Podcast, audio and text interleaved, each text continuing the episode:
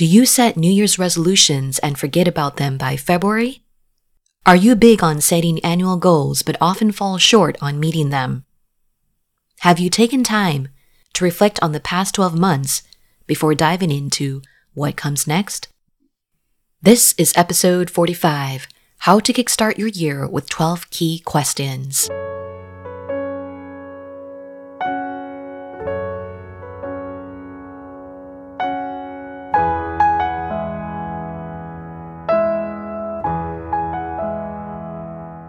Hello, and welcome to The Incrementalist, a productivity show on making big changes in small steps. My name is Diane Williams, and I'm your productivity coach and host for this show. At the time of this recording, it's the last week in December 2021. What a year it's been. In some ways, it was a lot easier than 2020, and in other ways, it was a lot harder. We might have gained clarity on what we control and what we don't control, and what to hold on to and what to let go of. And we might have wanted certain things to snap back, but they didn't, and probably won't, at least for now. The start of the new year is an ideal time to take stock and reflect. January 1st, the first of every month, or the start of a new season are temporal landmarks. This is when many of us set goals or recommit to goals. A review of the year gives you insights on how to move forward in the next. It's better to do it in the first week of the year, but no later than before you start planning for the upcoming months. Invest at least 30 minutes and preferably an hour to deeply reflect on the past year. To go really deep, you could block two hours on two consecutive days or four hours in one day.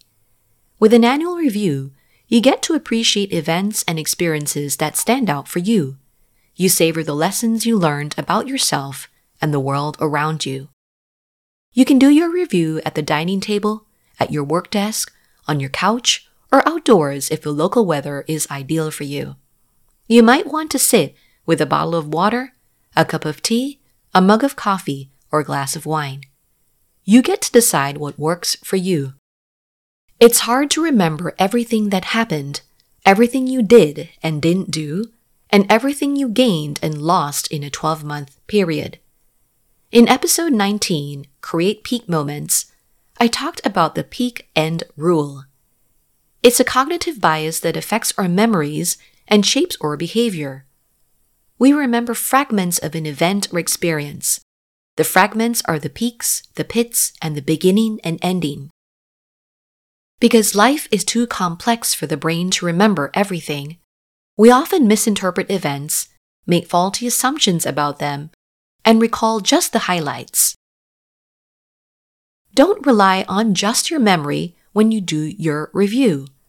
Go through your personal records like journals, planners, calendars, notebooks, videos, and photos. Side note A weekly review at the end of each week makes the annual review at the end of the year feel more natural and go more smoothly. Check out episode 8 if you don't do a weekly review and want to start. When it comes to the annual review, you will tap into your recollections and records to get a sense of what occurred. Then write down the following 12 questions, including the subparts, and spend at least three minutes answering each. While you could do this on your computer, tablet, or phone, I recommend you go analog.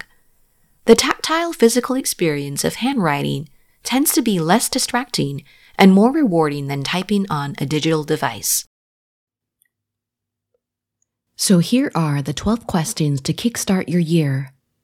You will look back on the past 12 months as you answer each. Question number one What made you feel the most joy?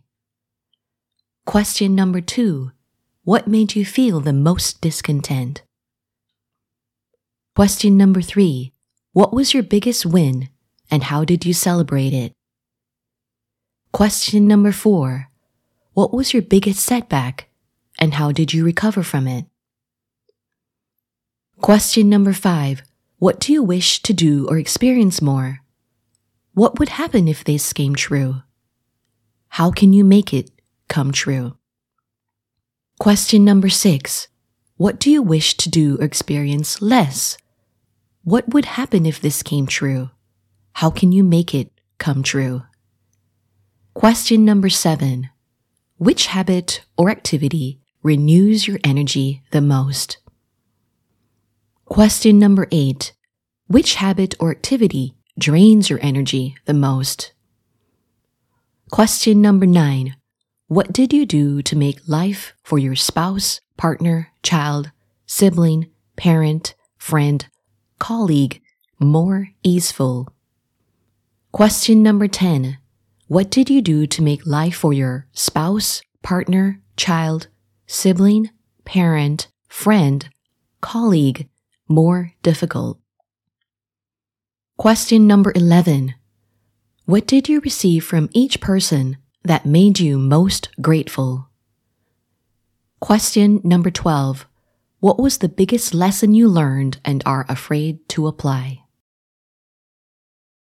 If these questions do not resonate with you, be sure to come up with your own to reflect on the past and plan for the future. It doesn't have to be 12. It could be 3, or just one big one for contemplation. Reflection encourages deep thinking, creative thinking, and critical thinking. It gives you a more holistic observation of who is most important and influential in your life, the things you value the most, and the progress you made. You'll gain insights about your why, your drive, your motivation, your purpose, and your mission. You'll also be more informed about how to become your best self. Remember the 80 20 rule 20% of what you do creates 80% of the results, either 80% of your joy or 80% of your discontent. Make and protect time on your calendar for the things that bring you joy and re energize you, and say no, gracefully, to events and commitments that create discontent and deplete your energy. This doesn't mean you do only easy things some things can be very hard to do, but are very rewarding and well worth the effort. While growth is not automatic, it doesn't have to be too hard or painful. You just need to take deliberate, consistent steps in the right direction. Being busy is not the same as accomplishment. Getting to the next level requires deep awareness and action with intention. Reflection is essential how else will you know how much you have progressed or procrastinated and what works and what doesn't? And how will you connect the dots if you don't look backwards? Without reflection, you tend to repeat or add more of the same stuff that doesn't really serve you or the people you serve. To get a sense of the big picture, you need to review the highs and lows, especially in the key domains of life, like work, business, career, family, relationships and friendships, health and fitness, and creative expression. A yearly review helps you see reality more clearly, learn how you perceive yourself and how others perceive you, and then respond more skillfully to what's real and what's perceived.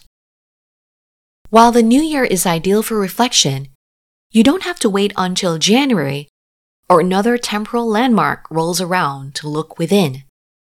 Asking the right questions will lead to more informed answers. Sometimes we avoid questions because they are inconvenient and they hold us accountable or responsible.